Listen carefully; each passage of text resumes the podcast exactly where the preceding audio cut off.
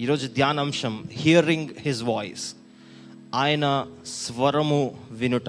మన బైబిల్స్ని హెబ్రియల్కి రాసిన పత్రికలోకి తెరిచి ఉంచుదాం. మూడవ అధ్యాయం మరియు నాలుగో అధ్యాయంలో నుండి మనం చదువుకోబోతున్నాం. The book of Hebrews chapter three hearing his voice ఆయన స్వరము వినుట అన్న అంశం మీద మనం ఈరోజు నేర్చుకోబోతున్నాం. నెక్స్ట్ ఫార్టీ ఫైవ్ మినిట్స్ మన హృదయాల్ని ఎటువంటి డిస్ట్రాక్షన్స్ లేకుండా ప్రభువు మీదకి మన ఫోకస్ నుంచి ఏమైతే ఆత్మదేవుడు మనతో మాట్లాడాలనుకుంటున్నాడో దాని ద్వారా మనం కొన్ని విషయాలు నేర్చుకునే ప్రయత్నం చేద్దాం. ఈరోజు ఎక్కువ వర్సెస్ని ఎక్కువ వచనాల్ని మనం చదువుకోబోతున్నాం. ఈ బైబిల్స్ని ఓపెన్ చేసి ఉంచాల్సిందిగా రిక్వెస్ట్ చేస్తున్నాం. మూడో అధ్యాయం ఏడు ఎనిమిది వచనాలు మనం చూద్దాం. నేడు మీరు ఆయన శబ్దము వినిన ఎడల అరణ్యంలో శోధన దినమందు కోపము పుట్టించనప్పటి వలె మీ హృదయములను కఠినపరచుకొనకుడి. మూడో అధ్యాయం ఏడు ఎనిమిది వచనాలు మనం చదువుకున్నాం అదే అధ్యాయంలో కొంచెం కిందకు వచ్చి పదిహేనవ వచనాన్ని మనం చదివినట్లయితే నేడు మీరు ఆయన శబ్దమును వినిన ఎడల కోపం పుట్టించినప్పటి వలె మీ హృదయములను కఠినపరచుకొనకుడని ఆయన చెప్పును గనుక అని కొంచెం రాసింది. చాలా దగ్గర పోలికలు కనిపిస్తున్నాయి కదా. రెండు వచనాల్లో చాలా దగ్గర పోలికలు ఉన్నాయి. ఏడు ఎనిమిది వచనాలు మరియు పదిహేనవ వచనం. ఇంగ్లీష్ బైబిల్లో పదిహేనవ వచనంలో ఉంది. తెలుగు బైబిల్లో పదమూడవ వచనంలో ఉంది. Sorry sorry to not mention that Telugu బైబిల్లో పదమూడవ వచనం ఇంగ్లీష్ బైబిల్లో అదే పదిహేనవ వచనంలో ఉంది. నేడు మీరు ఆయన శబ్దంను వినిన ఎడల కోపం పుట్టించినప్పటి వలె మీ హృదయములు కఠినపరచుకొనుకుడని ఆయన చెప్పెను గనుక అని. దాని తర్వాత ఉన్న నాలుగవ అధ్యాయం ఏడవ వచనంలోకి మనం వచ్చి చదివినట్లయితే హెబ్రిల్కి రాసిన పత్రిక నాలుగో అధ్యాయం ఏడవ వచనంలో మనం ఆ చివరి భాగాన్ని చదివినట్లయితే నేడని ఒక దినమున నిర్ణయించుచున్నాడు. చివరి భాగం అండి. నేడు మీరు ఆయన మాట వినిన ఎడల మీ హృదయములను కఠినపరచుకొనకుడని దాని తర్వాత రాసింది. కరెక్టేనా? ఏడవ వచనం చివరి భాగం. అదే వచనంలో ఉందండి. ఇంగ్లీష్ బైబిల్లో మనం గమనించినట్లయితే తెలుగు బైబిల్లో కొంచెం డిఫరెంట్గా రాసింది. ఆయన శబ్దముని వినిన ఎడల రెండోసారి కూడా శబ్దముని వినిన ఎడల మూడోసారి వచ్చేటప్పటికి ఆయన మాట వినిన ఎడల అని ఉంది. కానీ ఇంగ్లీష్ బైబిల్లో అది కన్సిస్టెంట్గా ఒకటే రీతిలో రాసింది. ఏడవ వచనంలో చదివినట్లయితే if you hear his voice దాన్ని కరెక్ట్గా తెలుగులో ట్రాన్స్లేట్ చేయాలంటే ఆయన స్వరము వినిన ఎడల అని ఉంటుంది. సౌండ్ అంటే శబ్దం. తెలుగులో శబ్దం అని రాసింది. శబ్దం అంటే సౌండ్ కదా. మాట అంటే వర్డ్ కానీ ఇంగ్లీష్ బైబిల్లో ఉన్న ట్రాన్స్లేషన్ మనం చూసినట్లయితే if you hear his voice అని రాసింది. తర్వాత కిందకు వస్తే కూడా today if you hear his voice అని రాసింది. నాలుగో అధ్యాయం ఏడో వచనంలోకి వస్తే కూడా today if you hear his voice ఈ మాట మీద మనం ఈరోజు కొన్ని నిమిషాలు ధ్యానం చేయబోతున్నాం. హియరింగ్ హిస్ వాయిస్ ఆయన మాటని ఆయన స్వరాన్ని వినుట గురించి. మూడు సార్లు హెబ్రి పత్రికలో ఎందుకు ఈ విధంగా రాసింది అంటే ఒక విషయాన్ని దేవుడు ఒక తక్కువ స్పేస్లో తక్కువ కాలంలో తక్కువ పోర్షన్ ఆఫ్ ది బైబిల్లో మళ్ళీ మళ్ళీ అదే మాట రాస్తాడంటే దానికి ఏదో ఒక ప్రాముఖ్యత ఉండి ఉంటుంది. అంతే కదండి? ఏదైనా ముఖ్యమైనది ఉంది అంటే ఏమైనా ముఖ్యమైన పని ఉంది అంటే ఎవరికైనా పని చెప్పాలంటే వాళ్ళకి మళ్ళీ మళ్ళీ గుర్తు చేస్తాం. వాళ్ళు మర్చిపోతారేమో మర్చిపోతే ఏదైనా జరగకూడని విషయం జరుగుతుందని మళ్ళీ మళ్ళీ వాళ్ళకి గుర్తు చేసే ప్రయత్నం చేస్తాం. అది రెప్యుటేషన్లో ఉన్న ఇంపార్టెన్స్ రెప్యుటేషన్లో ఉన్న పవర్ తిరిగి చెప్పడంలో ఉన్న ప్రాముఖ్యత అది. అయితే చాలాసార్లు మీరు ఒకవేళ ఈ ఎనిమిదవ వచనాన్ని మీరు గమనించినట్లయితే మీరు ఆయన శబ్దంను విని లేకపోతే మీరు ఆయన స్వరమును విని ఎడల అరణ్యములో శోధన దినం ఒక అరణ్యంలో జరిగిన శోధన దినం గురించి మాట్లాడుతున్నాడు. అంటే దీనికి బ్యాక్గ్రౌండ్ ఇంకేదో ఉందన్నమాట. ఇక్కడ ఇన్నిసార్లు చెప్తున్నాడంటే దీనికంటే ముందు ఇంకేదో విషయం జరిగిందని మనం గ్రహించవచ్చు అదేంటి అని చూసినట్లయితే బైబిల్లో ఇటు చివరు ఉన్నాం కదా దాంట్లోంచి బైబిల్ మధ్యలోకి కీర్తనల గ్రంథంలోకి మనం వెళ్ళినట్లయితే తొంభై ఐదవ కీర్తన తొంభై ఐదవ కీర్తన ప్రతి ఒక్కరు మన బైబిల్స్ని తెరిచి ఉంచుదాం లేదా స్క్రీన్ మీద ఆ వర్స్ని చూసి చదువుదాం. తొంభై ఐదో వచనం తొంభై ఐదు అధ్యాయం చివరి ఏడవ వచనం చివరి భాగం నుండి రెండవ భాగం నుండి ఎనిమిదవ వచనం వరకు మనం చదువుకుంటే today if you hear his voice మళ్ళీ అదే మాట నేడు today if you hear his voice do not harden your hearts as you did at Meribah as you did that day at Massah in the desert నేడు మీరు ఆయన మాటను అంగీకరించిన ఎడల ఎంత ఎంత మేలు? అంగీకరించని ఎడల ఎంత మేలు? అరణ్యమందు మెరీబా యొద్ద మీరు కఠినపరుచుకొనినట్లు మాసా దినమందు మీరు కఠినపరుచుకొనినట్లు మీ హృదయములను కఠినపరచుకొనకుడి. అదే మాట కనపడుతుంది. హెబ్రి పత్రికలో కనపడిన మాటే కనపడుతుంది. నువ్వు నీ మాట వినిన ఎడల అరణ్యంలో చేసినట్టు నువ్వు ఇక్కడ చేయొద్దు అన్న మాటకి.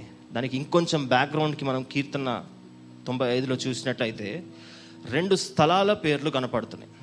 అవేంటండి? మెరీబా మరియు మాసా. మెరీబా మాసా అని కరెక్టే చెప్తున్నాను. తెలుగులో కూడా అంతే ఉందా? మాసా. మెరి మస్సానా మస్సా. ఓకే. మెరీబా మరియు మస్సా అన్న ప్లేస్లని మనం చూస్తున్నాం. అన్న స్థలాల్ని మనం చూస్తున్నాం. అయితే ఇంకా అర్థం కాలేదు. ఇక్కడ కూడా మనకు పూర్తి పిక్చర్ రాలేదు. ఇంకా కొంచెం వెనక్కి వెళ్ళాలి. మనం బైబిల్ ఇటు చివరి నుంచి మధ్యలోకి వచ్చాం. మధ్యలో నుంచి ఇటువైపు చివరికి అంటే ముందు వైపుకి వెళ్ళినట్లయితే నిర్గమ కాండము పదిహేడవ అధ్యాయంలోకి మనం వెళ్ళినట్టయితే దాని యొక్క మూలాలు మనకు కనపడుతున్నాయి. నిర్గమాకాండము పదిహేడవ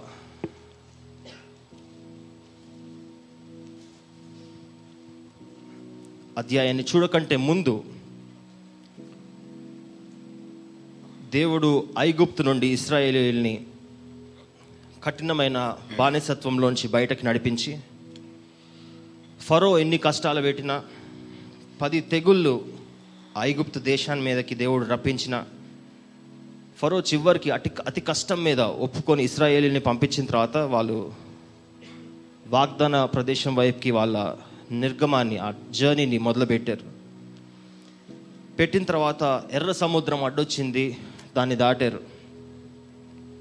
దాని తర్వాత తినటానికి ఏమీ లేదు అని బాధపడుతున్నప్పుడు పదహారో అధ్యాయంలో దేవుడు మన్నాన్ని కురిపించి వాళ్ళ ఆహారాన్ని తీర్చాడు.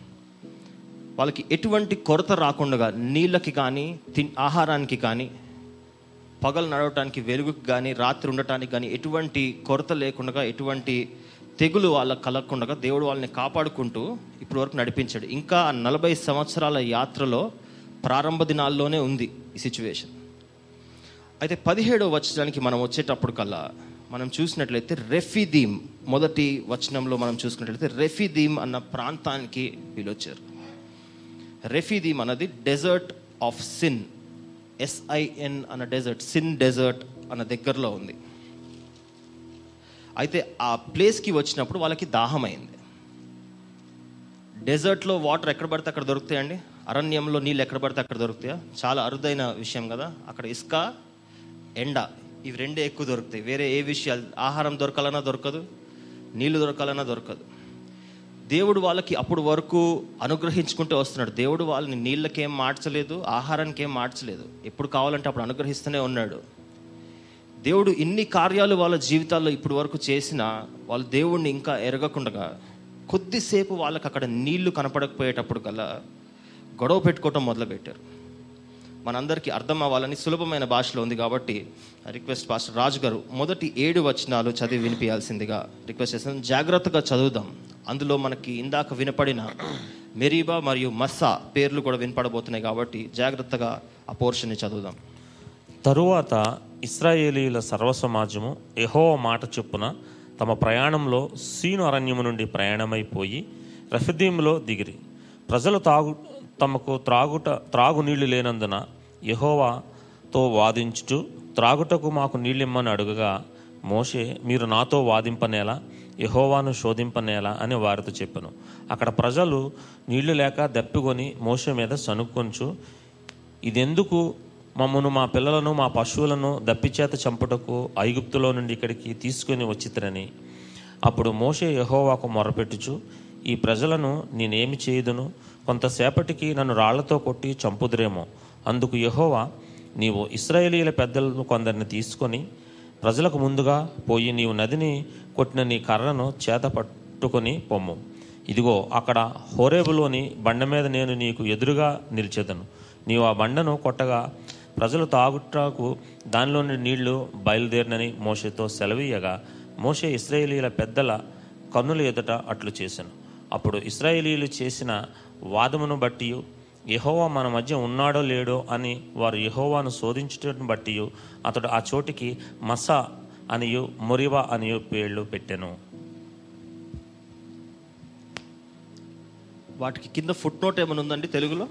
ఆ రెండు ప్లేసెస్కి ఏమైనా రాసిందా? వాటి అర్థం ఏమైనా రాసిందా తెలుగులో? మస్సా అంటే శోధించుట. మెరీబా అంటే వాదం చేయుట. గొడవ పెట్టుకునుట.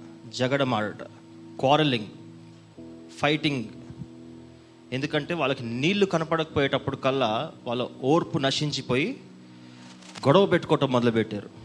అక్కడ ఉన్న మోషేతో వాళ్ళని అక్కడికి నడిపించిన దేవుడితో కూడా. అయితే దేవుడు గొప్ప దేవుడు కాబట్టి అటువంటి పరిస్థితిలో కూడా ఎక్కడైతే నీళ్ళు రాలేవో అరణ్యం లాంటి పరిస్థితిలో కూడా దేవుడు నీళ్ళని రప్పించి వాళ్ళ దాహాన్ని తీర్చినట్టు మనం చూస్తున్నాం. అయితే గమనించాల్సిన విషయం ఏంటి అంటే కీర్తన గ్రంథంలో మనం చదువుకున్నప్పుడు మెరీబా అన్న పేరు చదివాం.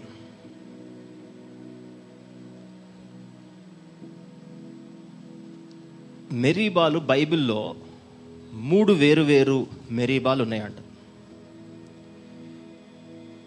ఎజికియల్ గ్రంథంలో ఎహెజికియల్ గ్రంథంలో ఒకసారి ఉంది ఈరోజు మనం దాన్ని చూడబోట్లేదు కానీ మొదటి ఐదు గ్రంథాలు పంచఖండాల్లో రెండు సార్లు మెరీబా మెన్షన్ చేసింది. అందులో మొదటిసారి ఏదైతే రాయబడిందో దాన్ని మనం ఇప్పుడే చదువుకున్నాం. పదిహేడవ వచనంలో. దీనికి ఎగ్జాంపుల్ చెప్పాలంటే హైదరాబాద్లో రెండు ఉన్నాయండి. కదా? రెండు హైదరాబాద్ ఉన్నాయి తెలుసా? ఒకటేమో మన భారతదేశంలో తెలంగాణ రాష్ట్రంలో మనం నివసించే హైదరాబాద్ ఒకటి ఉంది. ఇంకొకటి ఎక్కడుందండి? పాకిస్తాన్లో. ఉంది. కదా? ఫస్ట్ దానికి ఎవరు చెప్పలేదు? దీనికే చెప్తున్నారు అందరూ. కదా? పాకిస్తాన్లో సింధ్ అన్న డిస్ట్రిక్ట్లో సింధ్ డిస్ట్రిక్ట్లో హైదరాబాద్ అని ఇంకొక ఊరు ఉంది. మనం హైదరాబాద్లో ఉంటూ హైదరాబాద్ సంగతి మాట్లాడుతున్నామంటే మనకు అర్థమవుతుంది ఇక్కడ విషయమే మాట్లాడుతున్నారని. లేకపోతే భారతదేశంలో ఉండి హైదరాబాద్ సంగతి మాట్లాడుతున్నారంటే అందరికీ మైండ్కి మొదట తట్టేది మన భారతదేశంలోనే ఈ హైదరాబాదే. కానీ ఎవరైనా అమెరికాలో ఉండి మాట్లాడుతున్న వాళ్ళతో హైదరాబాద్ వెళ్తున్నాను అంటే వాళ్ళకి ఏం డౌట్ రావాలి? భారతదేశంలో ఉన్న హైదరాబాదా? పాకిస్తాన్లో ఉన్న హైదరాబాదా? ఈ క్వశ్చన్ అడుగుతారా లేదా? ఎందుకంటే రెండు హైదరాబాద్లు ఉన్నాయి రెండు వేరే వేరే దేశాల్లో ఉన్నాయి. ఈ ప్రశ్న అడగటం సహజమే. అయితే రెండు మెరీబాల్ను కూడా మనం ఈ పంచకాండాల్లో చూస్తున్నాం. నిర్గమకాండంలో ఇప్పుడే మనం చూసాం దాని తర్వాత సంఖ్యాకాండంలో కూడా మనం చూడబోతున్నాం. అయితే ఈ మెరీబాకి మరి ఒక పేరు ఇంగ్లీష్లో మాసా అని ఉంది తెలుగులో మస్సా అని ఉంది కరెక్టేనా?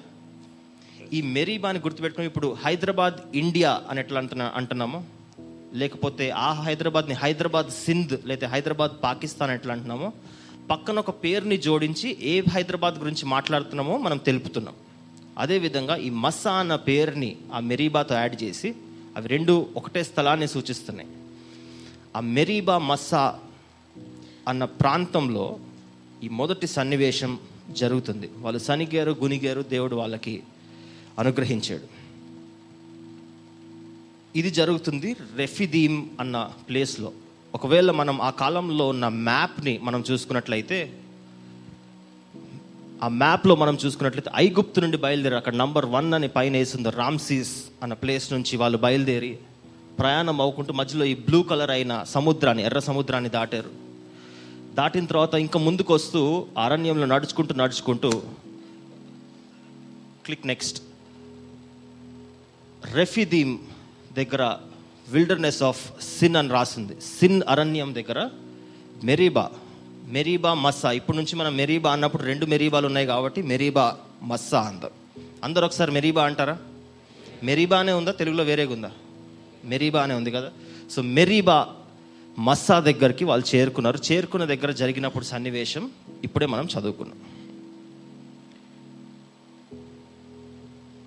దాని తర్వాత దేవుడికి ఆ విషయం చాలా బాధ అయినట్లుంది. అక్కడ దాని తర్వాత ఎక్కడ రాసిలేదు కానీ గమనించినట్లయితే తర్వాత ద్వితీయోపదేశ కాండంలో కూడా ఈ సన్నివేశాన్ని దేవుడు గుర్తు చేస్తాడు.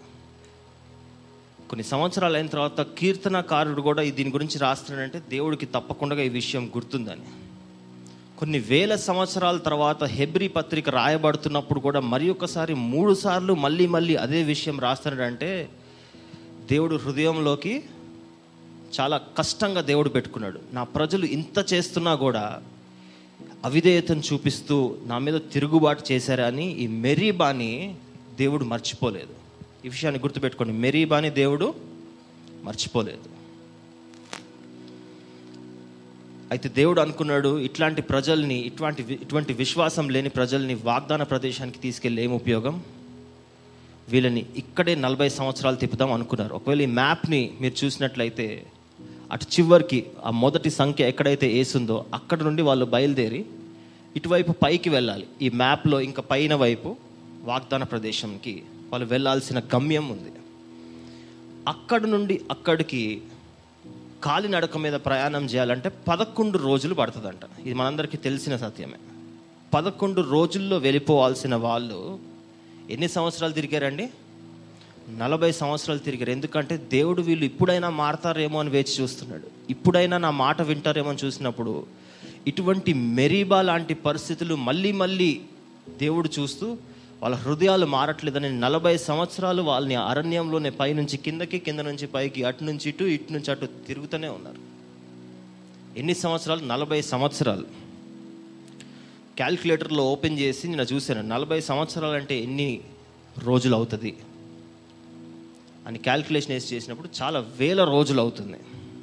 అయితే పదకొండు రోజుల్లో అవ్వాల్సింది దానికంటే పదమూడు వందల ఇరవై ఎనిమిది రెట్లు ఎక్కువ సమయం పట్టిందంట. రెట్లు అంటే మనకు తెలుసు కదా? ఒక నిమిషంలో ఇక్కడ నుంచి నేను కిందకి వెళ్ళాలంటే నిమిషంలో వెళ్ళాలి. కింద ఫ్లోర్కి వెళ్ళాలి అంటే పది నిమిషాలు పట్టిందంటే పది రెట్లు ఎక్కువ టైం పట్టినట్టు. అదేవిధంగా వీళ్ళకి పదకొండు రోజులు పట్టాల్సింది నలభై సంవత్సరాలు పట్టిందంటే పదమూడు వందల ఇరవై ఎనిమిది రెట్లు ఎక్కువ టైం పట్టిందంట. అంటే వాళ్ళ అవిధేయత చూడండి. పదమూడు వందల ఇరవై ఎనిమిది సార్లు ప్రయాణం చేయొచ్చు. వాళ్ళు ప్రయాణం చేసిన టైంలో పదమూడు వందల ఇరవై ఎనిమిది రౌండ్లు కొట్టచ్చు ట్రిపుల్ కొట్టచ్చు. కానీ దేవుడు వాళ్ళ అవిధేయతని బట్టి వాళ్ళని ఆపేశాడు. చాలా సంవత్సరాలు గడిచినాయి. సుమారు ఈ నలభై సంవత్సరాలు చివరికి వచ్చేసిన తర్వాత వాళ్ళు ఆ ప్రయాణంలో తిరుక్కుంటూ తిరుక్కుంటూ పైన మీకు కనపడుతున్న కాదేశ్ వర్ణి అన్న ప్లేస్కి వచ్చారు. నలభై సంవత్సరాలు అంతా తిరిగారు అదే అరణ్యంలో తిరుగుతున్నారు పైన అక్కడ విల్డర్నెస్ ఆఫ్ జిన్ అని ఉంది. కిందేమో spelling wilderness of Sin S I N పైనేమో జెడ్ఐఎన్ spelling వేరు. తెలుగు బైబిల్లో రెండుకి సీను అని రాసింది కానీ ఇంగ్లీష్ బైబిల్లో హిస్టరీలోకి మనం వెళ్ళి చూసినట్లయితే ఇది సిన్ అది జిన్. రెండింటికి కొంచెం డిఫరెన్స్ ఉంది. కాదేశ్ బర్నియా దగ్గర మరి ఒక సన్నివేశం జరుగుతుంది. సంఖ్యాకాండం ఇరవయో అధ్యాయం.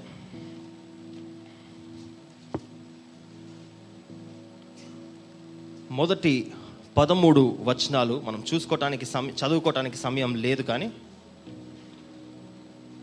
దాని సమ్మరీని ఒకసారి చూసుకున్నట్లయితే మరి ఒకసారి వాళ్ళు కాదేశ్లో ఉన్న మెరీబా దగ్గరకు వచ్చారు. ఇందాక అనుకున్నాం కదా రెండు హైదరాబాద్లు ఉన్నట్టు రెండు మెరీబాలు ఉన్నాయి. అయితే ఇందాకేమో మెరీబా మసా దగ్గర ఉన్నారు. ఇప్పుడేమో మెరీబా కాదేశ్ దగ్గరికి వాళ్ళు ప్రయాణమై వచ్చారు. మెరీబా కాదేశ్ దగ్గర జరుగుతున్న సన్నివేశం ఏంటి అంటే మళ్ళీ నీరు అయిపోయింది మళ్ళీ దాహం అవుతుంది. మళ్ళీ వాళ్ళకి మోషేనే కనపడుతున్నాడు మళ్ళీ అహరోనే కనపడుతున్నాడు మళ్ళీ వాళ్ళు తిరుగుబాటు చేస్తున్నారు మోషే మీద దేవుని మీద. మూడో వచనం మనం చూసుకుంటే they quarrelled with Moses and and said if only we had died when our brothers fell dead before the Lord చాలామంది నలభై సంవత్సరాల క్రితం మెరీబా మస్సాలో ఉన్న వ్యక్తులు చాలామంది నలభై సంవత్సరాల్లో పతనం అయిపోయి వాళ్ళు నశించిపోయారు. వాళ్ళు అక్కడే మరణించేసారు మరణించారు. నలభై సంవత్సరాలు జరుగు సుమారు నలభై సంవత్సరాల తర్వాత జరుగుతున్న ఈ మెరీబా కాదేశ్లో జరుగుతున్న సన్నివేశంలో మళ్ళీ ఒకసారి వాళ్ళు అంటున్నారంటే ఏమంటున్నారంటే ఐగుప్తులో చనిపోయినా బాగుండేది లేకపోతే ఇంతకు ముందోళ్ళలాగా ఎట్టొకట్ట మేమే ఈ నలభై సంవత్సరాలు చచ్చిపోయినా బాగుండేది. ఈ దాహంతో మేము ఇప్పుడు చచ్చేటోళ్ళం కాదు. నలభై సంవత్సరాలు ఎందుకు తెచ్చావయ్యా? వాగ్దాన ప్రదేశం అని చెప్తున్నాం ఇప్పుడు వరకు మేము ప్రవేశించలేదు అని వాళ్ళు అంటున్నారు. కానీ ప్రవేశించకపోవడానికి కారణం వాళ్ళే అని వాళ్ళ ప్రవర్తనని ఇంకా గ్రహించట్లేదు. అయితే మోషేకి మరొకసారి బాధ కలిగింది. మరొకసారి దేవుడి దగ్గరికి వెళ్ళాడు. అయితే దేవుడు మోషేకి ఏడో వచనంలో ఏమి చెప్పాడో మరొకసారి మనం జాగ్రత్తగా తెలుగులో చదివి విందాం. దేవుడు మరొకసారి నీళ్ళ కోసం వాళ్ళు ఏడుస్తున్నారు. నీళ్ళ కోసం వాళ్ళు తగాద పెట్టుకుంటున్నారు. అయితే దేవుడు మోషేకి ఏమి సలహా ఇస్తున్నాడో అక్కడ నుండి పదమూడో వచనం వరకు మనం జాగ్రత్తగా మరి ఒకసారి చదువుదాం. అంతటా యెహోవా మోషేకు ఇలాగు సెలవిచ్చును. నీవు నీ కర్రను తీసుకొని నీవు నీ సహోదరుడైన అహరోన్ను ఈ సమాజమును పోగు చేసి వారి కనుల ఎదుట ఆ బండతో మాట్లాడము. అది నీళ్ళిచ్చును. నీవు వారి కొరకు నీళ్ళు ఆ బండలో నుండి రప్పించి సమాజమునకును వారి పశువులకును త్రాగుటకిమ్ము. ఒక్క నిమిషం ఆగుదామండి. ఇందాక నీళ్ళు ఎట్లా వచ్చినాయండి మొదటి మెరీబా మసాలా నీళ్ళు ఎట్లా వచ్చినాయి అక్కడ వాళ్ళ ముందు కర్ర తీసుకొని వెళ్ళు. ఆ బండని బండని ఏం చేయమన్నాడు? కొట్టమన్నాడు. కొట్టమన్నాడు. కొట్టగానే నీరు వచ్చినాయి వాళ్ళు తాగారు. వాళ్ళ సమస్య తీర్చబడింది. అయితే ఈసారి అంటున్నాడు మరి ఒకసారి కర్రను తీసుకొని వెళ్ళు. కానీ ఈసారి కొట్టమంటున్నాడా? మాట్లాడమంటున్నాడు రాయితో. అక్కడున్న రాయితో మాట్లాడమని కర్రను తీసుకొని వెళ్ళు కానీ నీ నోటితో మాట్లాడు. నీళ్ళు అనుగ్రహిస్తా అంటున్నాడు. దాని తర్వాత చదువుకుందాం. యెహోవా అతని ఆజ్ఞాపించినట్లు మోషే ఆయన సన్నిధి నుండి ఆ కర్రను తీసుకొని పోయాను. తరువాత మోషే అహరోన్లో ఆ బండ ఆ బండ ఎదుట సమాజమును పోగు చేసినప్పుడు అతడు వారితో ద్రోహులారా వినుడి. మేము ఈ బండలో నుండి మీ కొరకు నీళ్ళు రప్పింపవలెనా? అనెను. అప్పుడు మోషే తన చెయ్యి ఎత్తి రెండు మారులు తన కర్రతో ఆ బండను కొట్టగా నీళ్ళు సమృద్ధిగా ప్రవహించను. సమాజమును పశువులను త్రాగెను. అప్పుడు యహోవా మోషే అహరోనులతో మీరు ఇస్రాయేలీల కన్నుల ఎదుట నా పరిశుద్ధాత్మను సన్మానించినట్లు నన్ను నమ్మకపోతిరి గనుక ఈ సమాజమును నేను వారికి ఇచ్చిన దేశంలోనికి మీరు తోడుకొని పోరని చెప్పాను అని అవి మరి మొరీబా జలమనబడెను. ఎలయనగా ఇస్రాయేలీలు యహోవాతో వాదించినప్పుడు ఆయన వారి మధ్యను తను పరిశుద్ధపరచుకొనెను. దేవుడు మాట్లాడమన్నాడు. మోషే వెళ్ళి ఏం చేశాడండి? మరి ఒకసారి కొట్టాడు. దేవుడు ఆయన కార్యాన్ని చేయటం ఆపలేదు. ఎందుకంటే దేవుని ఉద్దేశం అక్కడ వాళ్ళని సరిచేయటం కాదు. కానీ మోషేని సరిచేయాలని దేవుడు ఆశిస్తూ దానికంటే ముందు ఒక వచనాన్ని చదువుకున్నట్లయితే ప్రజల్ని ఏమంటాడండి? పదవ వచనాన్ని మనం చూసుకున్నట్లయితే ద్రోహులారా యు రెబెల్స్ అంటున్నాడు ఇంగ్లీష్లో. దాని తర్వాత గర్వంతో ఒక మాటను పలుకుతున్నాడు. Must we bring you water out of this rock మేము ఈ బండను బండలో నుండి మీ కొరకు నీళ్ళు రప్పింపవలెనా? బండ నుండి నీళ్ళు రప్పించేది ఎవరండి? దేవుడు. కానీ ఇక్కడ మోషే ఏమంటున్నాడు? మేము. అక్కడ ఎవరు ఉన్నారు అంటే అహరోను మోషే ఇద్దరు నిలబడి ఉన్నారు. దేవుడికి వెళ్ళాల్సిన ఘనతని ఒక్కసారి మోషే తప్పు చేసి ఆయన వైపుకి లాక్కునే ప్రయత్నం చేస్తున్నాడు. గర్వంతో. మేం చేయాలా? మేం తెస్తే మీరు ఇప్పుడు నీళ్ళు తాగుతారా అని వాళ్ళని వ్యంగ్యంగా ప్రశ్నించి దాని తర్వాత కూడా దేవుడు చెప్పిన ఆజ్ఞని పాటించకుండా మాట్లాడకుండా బండని కొడతాడు. దేవుడికి మరి ఒకసారి ఆయాసమైంది. దేవుడు మరి ఒకసారి ఈ మెరీబాని కూడా గుర్తుపెట్టుకున్నాడు. గుర్తుపెట్టుకున్నాడు కానీ అక్కడ కార్యాన్ని వాళ్ళకి నీళ్ళు అనుగ్రహించకపోతే వాళ్ళు చనిపోతారన్న ఉద్దేశంతో దేవుడు కనికరం కలిగి వాళ్ళకి నీరుని అనుగ్రహించాడు. వాళ్ళ పరిస్థితిని దాటారు. కానీ దాని తర్వాత మనం చూసుకున్నట్లయితే రెండు చాలా దుఃఖకరమైన సన్నివేశాలు జరుగుతున్నాయి. అదే ఇరవయో అధ్యాయం నాలుగో వచనాన్ని ఇరవై నాలుగో వచనాన్ని మనం చూసుకున్నట్లయితే మోషే అన్న అయిన అహరోను మోషే ఎక్కడికి వెళ్తే అక్కడికి వెళ్ళాడు మోషేకి చాలా సహకారిగా ఉన్న వాళ్ళ అన్న అయిన అహరోను. సంగతి మనం ఇరవై నాలుగో వచనంలో మనం చూసుకున్నట్లయితే అహరోను తన పితరులతో చేర్చబడును. ఏలయనగా మరీబా నీళ్ళ యొద్ద మీరు నా మాట వినక నా మీద తిరుగుబాటు చేసిదిరి కనుక నేను ఇస్రాయేలీలకు ఇచ్చిన దేశమందు అతడు ప్రవేశింపబడడు. మెరీబా అన్న మొరీబానా మెరీబానా? మెరీబా. మీరు మొరీబా అంటే నేను కూడా తప్పు నేను తప్పు అంటున్నాను అనుకుంటున్నాను మెరీబా నీళ్ళ యొద్ద మీరు నా మాట వినక నా మీద తిరుగుబాటు చేసి తిరిగి గనుక నేను ఇస్రాయేలుకు ఇచ్చిన దేశమందు అతడు ప్రవేశింపడు. దేవుడు మోషేతో మాట్లాడుతూ అహరోన్ గురించి చెప్తున్నాడు. అందుకు మెరీబా దగ్గర నా మాట మీరిద్దరు వినలేదు కాబట్టి మీ ఇద్దరిలో మొదటి పనిష్మెంట్ అహరోన్కి ఇస్తున్నాను. మెరీబాని బట్టి అహరోను వాగ్దాన దేశంలోకి వెళ్ళలేకపోతున్నాడు అని. అది చెప్పిన కొంచెం సేపుకే అహరోన్ అక్కడే ఆ కొండ మీద మరణించడం జరుగుతుంది. దాని తర్వాత ఇంకొన్ని విషయాలు జరిగినాయి. చాలా కొద్ది కాలంలోనే మనం ముందుకెళ్ళి ద్వితీయోపదేశకాండ ముప్పై రెండవ అధ్యాయాన్ని ఓపెన్ చేసుకొని నలభై ఎనిమిదవ వచనం నుండి మరి ఒకసారి మనం చదివినట్లయితే అహరోను ఏ విధంగా అహరోన్ జీవితం ఎండ్ అయిందో మోషే జీవితం కూడా చివరికి వస్తుంది. ఇంకా వాళ్ళు వాగ్దాన ప్రదేశంలోకి ఎంటర్ అవ్వలేదు. నలభై సంవత్సరాల్లో చాలా చివరికి వాళ్ళు వచ్చేసారు. అక్కడ మనం చూసుకున్నట్లయితే నలభై తొమ్మిదో వచనం నుండి మనం చదువుకుందాం. ద్వితీయోపదేశకాండం ముప్పై రెండవ అధ్యాయం నలభై తొమ్మిదో వచనం నుంచి. ఓపెన్ చేయకపోతే స్క్రీన్స్ మీద చూద్దాం. ఎరుకో ఎదుటనున్న మొయాబు దేశమందలి అబారి అబార్యమను ఆ పర్వతము అనగా నిబోకొండ ఎక్కి నేను ఇస్రాయేలీలకు స్వాస్థ్యముగా ఇచ్చిన కనాను దేశమును చూచి నీ సహోదరుడైన అహరోను హోరు కొండ మీద మృతి పొంది తన స్వజనుల ఎదుట చేరినట్లు నీవు ఎక్కబోచిన కొండ మీద మృతి పొంది నీ స్వజనుల యొద్ద చేరుదు ఎలయనగా మీరు సీను అరణ్యములో కాదేశు మరియుబ నీళ్ళ యొద్ద ఇస్రాయేలీల మధ్యను నన్ను పరిశుద్ధపరచగా ఇస్రాయేలీల మధ్యను నా మీద తిరుగుబాటు చేసిదరి. మోషే జీవితం కూడా ఈ నెబో కొండ మీద ఒక ఎండ్కి వస్తుంది ఏ విధంగా అయితే అహరోను అహోరు కొండ మీద మరణించాడో దేని గురించి మరణించాడండి? మెరీబాని బట్టి మోషే దేని గురించి మరణించాడు?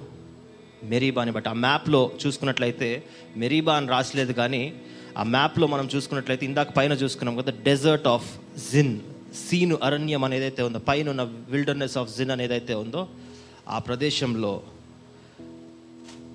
మెరీబా కాదేశ్ ఉంది. అక్కడ నువ్వు చేసిన తిరుగుబాటుని బట్టి అక్కడ నువ్వు చూపించిన అవిధేయతని బట్టి మోషే నువ్వు కూడా వాగ్దాన దేశాన్ని చూడవు ఆహారం అయితే కనీసం చూడని కూడా చూడలేదు. నువ్వు నాకు ఇష్టమైన వాడివి కాబట్టి నిన్ను కనీసం చూసే అర్హత నీకు ఇస్తాను. కానీ నువ్వు కాలు మాత్రం అందులో పెట్టవని మోషన్ ఆపేస్తాడు. రెండు మెరీబాల్ని మనం చూసాం. ఈ మెరీబా యొక్క ప్రాముఖ్యత ఏంటి? What is the significance of this Meribah. Meribah యొక్క ప్రాముఖ్యత ఏంటి? ఇన్నిసార్లు బైబిల్లో ఈ రెండు మెరీబాల గురించి మళ్ళీ మళ్ళీ దేవుడు గుర్తు చేస్తున్నాడు. మనకు సమయం లేదు కానీ ద్వితీయోపదేశ కాండంలో దాని తర్వాత ఎహెజ్కేల్ గ్రంథంలో మనం చూసుకుంటే అనేక సార్లు మెరీబా గురించి మరి ఒకసారి మరి ఒకసారి దేవుడు గుర్తు చేసుకున్నాడు. అప్పుడప్పుడు ఎవరైనా తప్పు చేశారంటే దాన్ని మర్చిపోలేం కదా? దేవుడు చాలా కనికరం గలవాడు. ఆయన మన పాపాలన్నింటినీ క్షమిస్తాడని మనం అంటాం కానీ కొన్ని తప్పుల్ని మాత్రం దేవుడు క్షమించటానికి ఒప్పుకోవట్లేదు. అందులో మెరీబా ఒకటి. కొన్ని వేల సంవత్సరాలు జరిగిన దాన్ని మళ్ళీ ఒకసారి కీర్తన గ్రంథంలో మళ్ళీ ఒకసారి ఎజికియల్ బుక్లో మరి ఒకసారి హెబ్రి పత్రికలో ఇన్నిసార్లు రాస్తున్నాడు అంటే దేవుడికి అది చాలా మనసు కష్టం కలిగింది కాబట్టే ఈ మెరీబా సంగతి మరొకసారి మళ్ళీ మళ్ళీ మళ్ళీ మళ్ళీ రిపీట్ చేసుకుంటూ వెళ్ళారు. ఈ మెరీబా యొక్క ప్రాముఖ్యత ఏంటి? మనం చూసినప్పుడు ఇందాక మనం చూసే మెరీబా అంటే మెరీబా అంటే దాని అర్థం ఏంటండి? వాదించటం వాదన చేయటం గొడవ పడటం క్వారలింగ్ మన జీవితంలో దేవుడు మనతో మాట్లాడినప్పుడు దేవుడు మనకు కొన్ని విషయాలు చెప్పినప్పుడు మనం ఏ విధంగా స్పందిస్తున్నాం?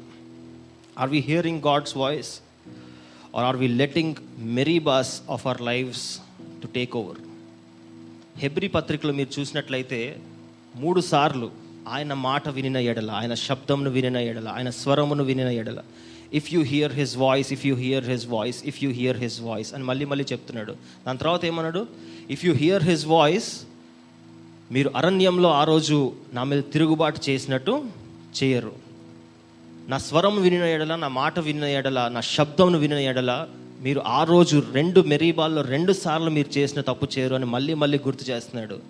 దానికి ఒక పరిష్కారాన్ని కూడా దేవుడే చెప్తున్నాడు. మాట వినాలి. దేవుని మాట వినాలి. ఈరోజు మన ధ్యానాంశం అదే.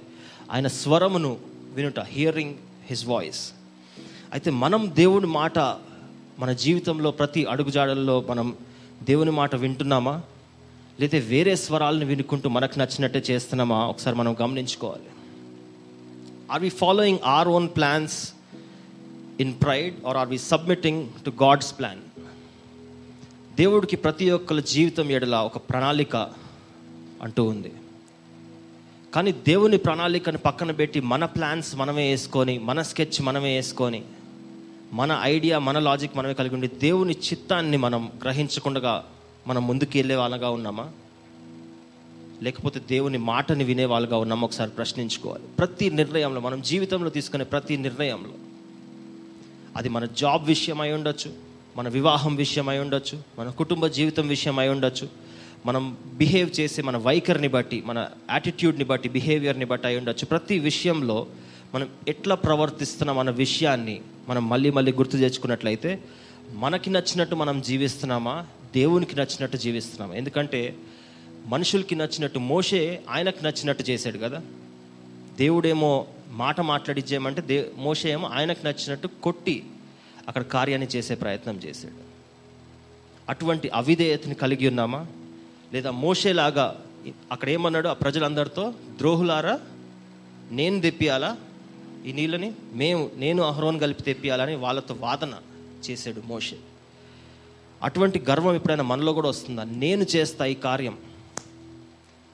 నా బిజినెస్ అండి నా ఇదండి మా వాళ్ళండి అని మనకు ఒక గర్వం మన హృదయాల్లోకి ఎక్కేసిందేమో.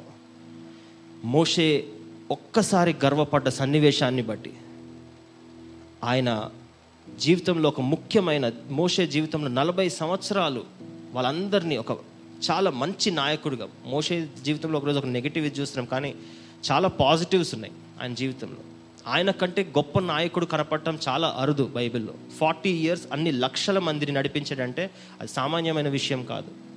అంత గొప్ప వ్యక్తి అయిన దైవజనుడైన మోషేని ప్రధాన యాజకుడుగా ఉన్న ఒక పాస్టర్ లాంటి అహరోన్ని కూడా దేవుడు శిక్షించక తప్పలేదు అంటే గర్వం మరియు అవిధేయత దానికి కారణంగా ఉన్నాయి. ఈరోజు మన గర్వం మనకి ఎక్కడ నడ్డం వస్తుందా? అప్పుడప్పుడు మనకు తెలియదు కూడా. మనకున్న ఆస్తిని బట్టి మనకున్న ధనాన్ని బట్టి మనకున్న స్టేటస్ని బట్టి మనకున్న విలువని బట్టి మనకున్న ఉద్యోగాన్ని బట్టి మనకున్న విద్యని బట్టి ఎడ్యుకేషన్ జాబ్ రిచెస్ అసెట్స్ని చూసుకుంటూ మనం అప్పుడప్పుడు వేరే వాళ్ళకంటే మనం పైన ఉన్నాం అనుకుంటామేమో.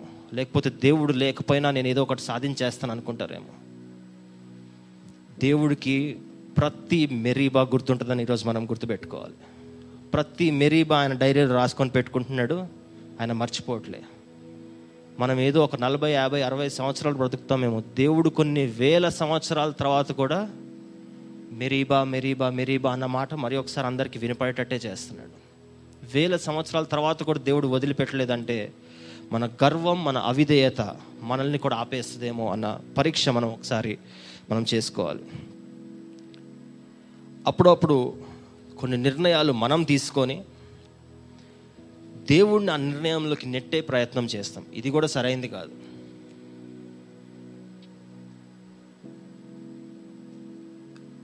మనకొకటి చేయాలని ఉంటుంది.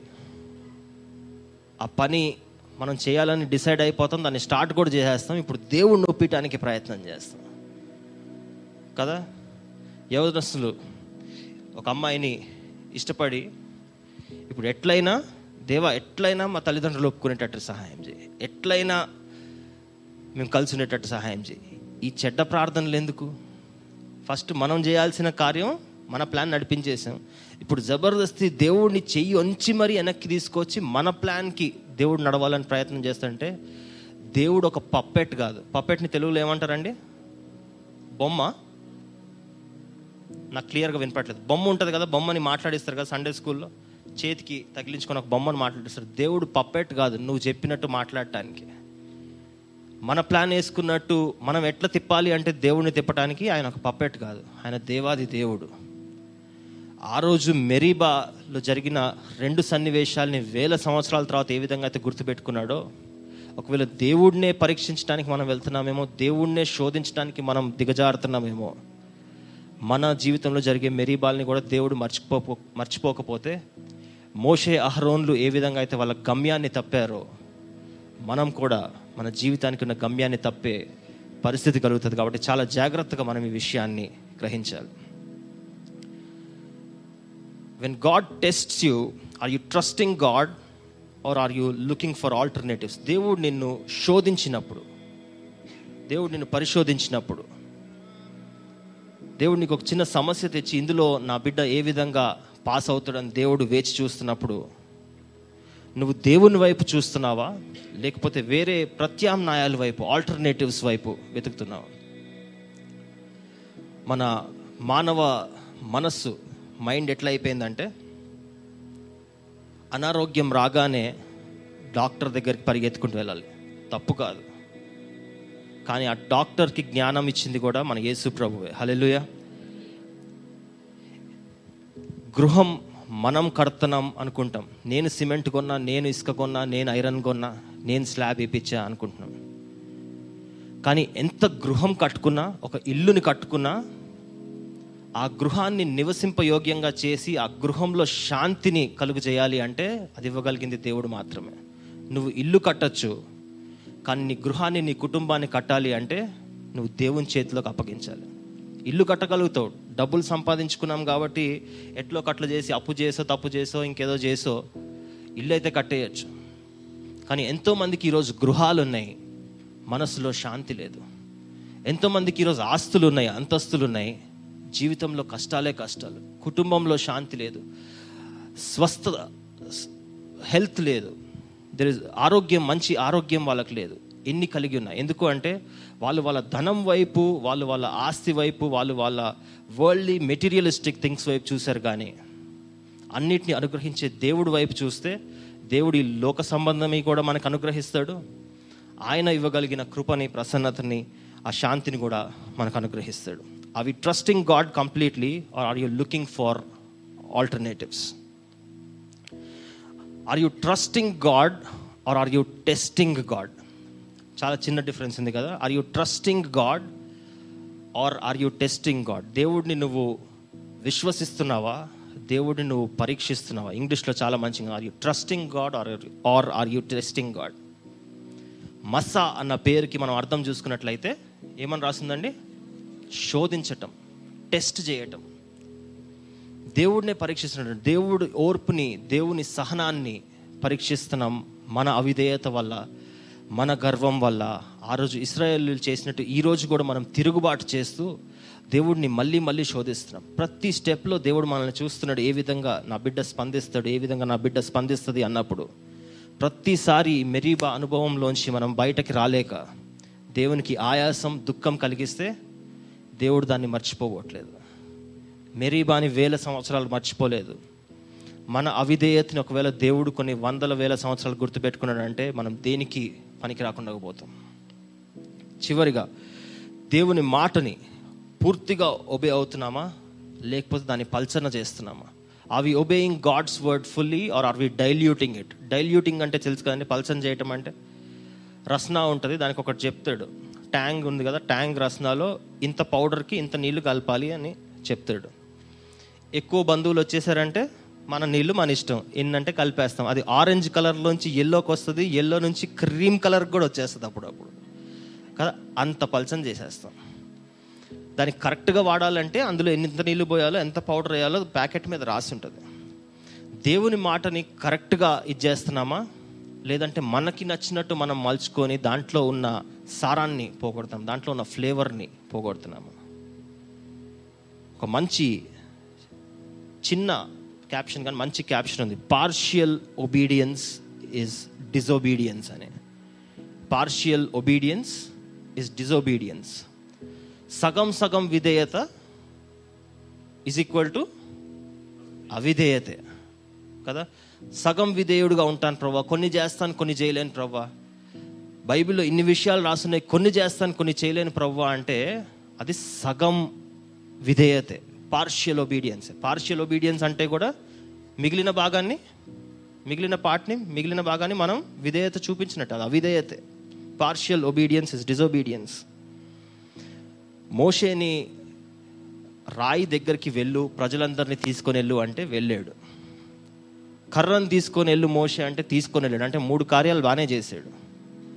రాయితో మాట్లాడయ్యా అంటే ఒకటి రాయితో మాట్లాడకుండా ముందు మనుషులతో వ్యంగ్యంగా మాట్లాడాడు. దాని తర్వాత మాట్లాడి నీళ్ళని రప్పి అంటే కర్రతో కొట్టి నీళ్ళని రప్పించాడు. ఐదు విషయాలు దేవుడు చెప్తే అందులో మూడు విషయాలు చేశాడు. రెండు విషయాలు చేయలేకపోయాడు. దాని తర్వాత మోషే అహర్నోల్ అహరోన్ల జీవితంలో ఏమైందో కూడా మనం చూస్తున్నాం. వాళ్ళకి ఏదో చిన్నపాటి పనిష్మెంట్ కాదండి. మరణంతోనే అరణ్యంలో మరణంతోనే వాళ్ళ కథ ముగించబడింది. ఎవరు?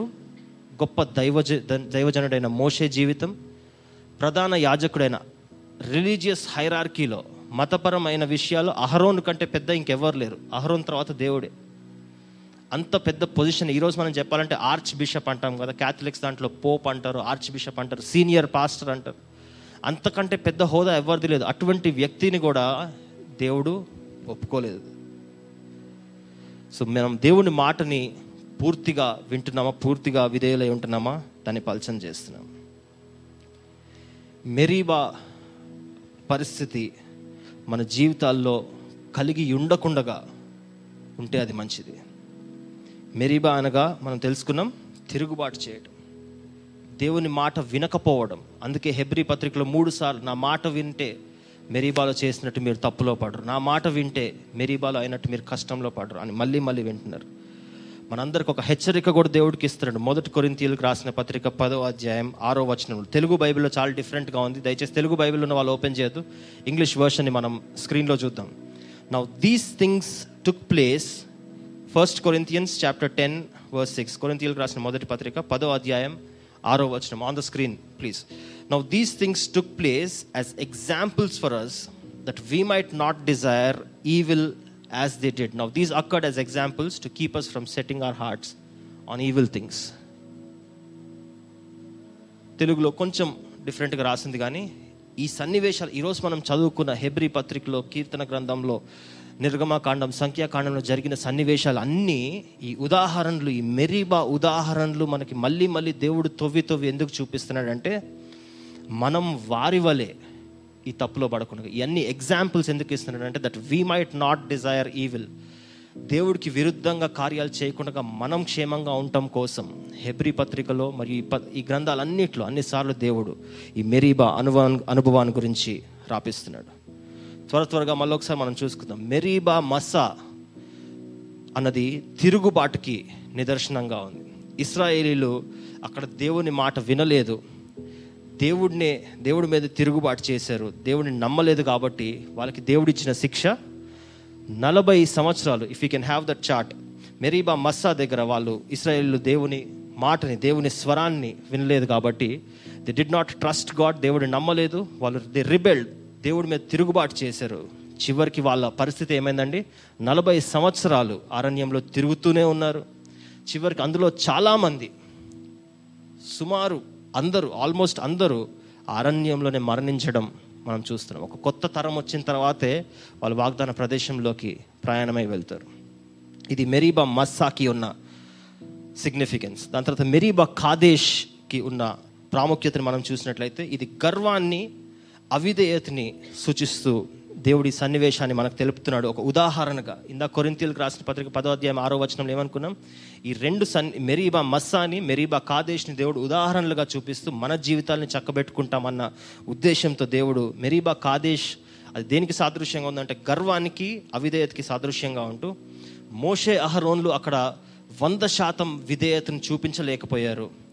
మరియు గర్వంతో వాళ్ళ మీదకి ఆ దృష్టిని మళ్ళించుకున్నారు. దేవుడికి వెళ్ళాల్సిన ఘనతని వాళ్ళ మీదకి ఒక్కటే ఒక సన్నివేశం. నలభై సంవత్సరాల్లో ఒక్క రోజు కొన్ని వేల రోజుల్లో ఒక్క రోజు మాత్రమే దేవుడు మీదకి ఆ ఘనత వెళ్ళకుండా వాళ్ళ మీదకి ఆ ఘనతను మార్చుకున్నారు కాబట్టి మోషే అహరోన్లు కూడా వాగ్దాన ప్రదేశం చూడకుండా they died before reaching the promised land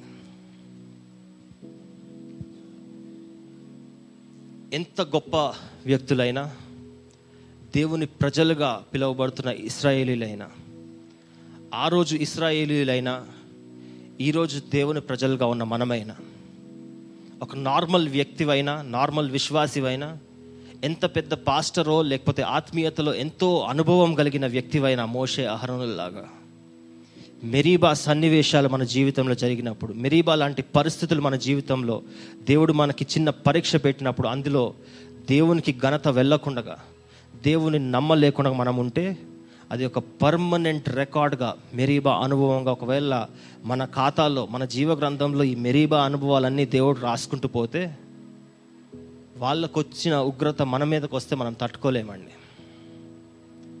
మోషే అహ్రోనులు ఈ లోక సంబంధమైన వాగ్దాన ప్రదేశంలోకి వెళ్ళలేకపోయారు. మన అవిధేయత వల్ల మన పరలోక సంబంధమైన వాగ్దాన దేశంలోకి మనం వెళ్ళటానికి మన మెరీబాలు అడ్డం రాకుండా మనం చూసుకుందాం. ఇదే ఈరోజు దేవుడు మనతో మాట్లాడాలనుకున్న విషయం. ఈ మెరీబాల్ ఒకవేళ మనకు అడ్డం రాకూడదంటే హెబ్రి పత్రికలు ఏమని రాసింది? దానికి పరిష్కారం? ఆయన మాటని వినాలి. సగం సగం వినడం కాదు మోషేలాగా. దానికి కొంచెం మసాలా దానికి ఉప్పు కారం వేసి మన వర్షన్ మనం తయారు చేసుకోవటం కాదు. పూర్తి విధేయత. మన మీద మనం గర్వం కలిగి ఉండకుండగా దేవుని ముందు విధేయులుగా హంబుల్గా ఉన్నట్లయితే అటువంటి విధేయతను చూపిస్తే తిరుగుబాటు చేయకుండా ఇస్రాయేల్ లెక్క రిబెల్ కాకుండా తిరుగుబాటు చేయకుండా ఉన్నట్లయితే మెరీబా సన్నివేశాలన్నిటిని దాటుకొని మన వాగ్దాన ప్రదేశంలోకి మనం వెళ్ళేవారుగా ఉంటాం. ఒకసారి వందనాలు తెలియజేద్దామా? దేవుడు మనందరికీ మరి ఒక అవకాశాన్ని ఇస్తున్నాడు ఈరోజు. ఎన్నో మెరీబాలు మన జీవితంలో చూస్తుంటాం. ఎన్నో తప్పులు తెలిసినా తెలవకపోయినా మనం ఎన్నో తప్పుల్లో మనం ఇన్వాల్వ్ అయి ఉంటాం. కానీ ఈరోజు మనం నేర్చుకున్న వాక్యాన్ని బట్టి మన జీవితంలో ఎప్పుడైతే మెరీబా లాంటి సన్నివేశాలు వస్తున్నాయో ప్రతి ఒక్కసారి దేవుని మాట ఏం చెప్తుంది? సంఘంలో చేరినప్పుడు దేవుని దైవజనుల ద్వారా ఎటువంటి వాక్యాలు అయితే మనం వింటున్నాం? టీవీలో ఇంటర్నెట్లో ఎన్నో వాక్యాలు వింటున్నాం. ఆ వాక్యం ఒకవేళ మన జీవితంలోకి వెళ్ళకుండా ఏమని రాస్తుంది if you hear his voice దేవుని మాట. ప్రతి ఒక్కరికి దేవుని మాట వినపడాలంటే రోజు పోతున్న దేవుడు ఎనిమిది గంటలకు శుభవార్త టీవీలో వస్తాడండి రాడు కదా. దేవుని మాట వినాలి అంటే ఆయన గ్రంథాన్ని చదవాలి ఆయన వాక్యాన్ని వినాలి. అది విన్న తర్వాత వినకపోయినా నష్టమే విన్న తర్వాత దాని ప్రకారం జీవించకపోయినా నష్టమే. మన జీవితాలు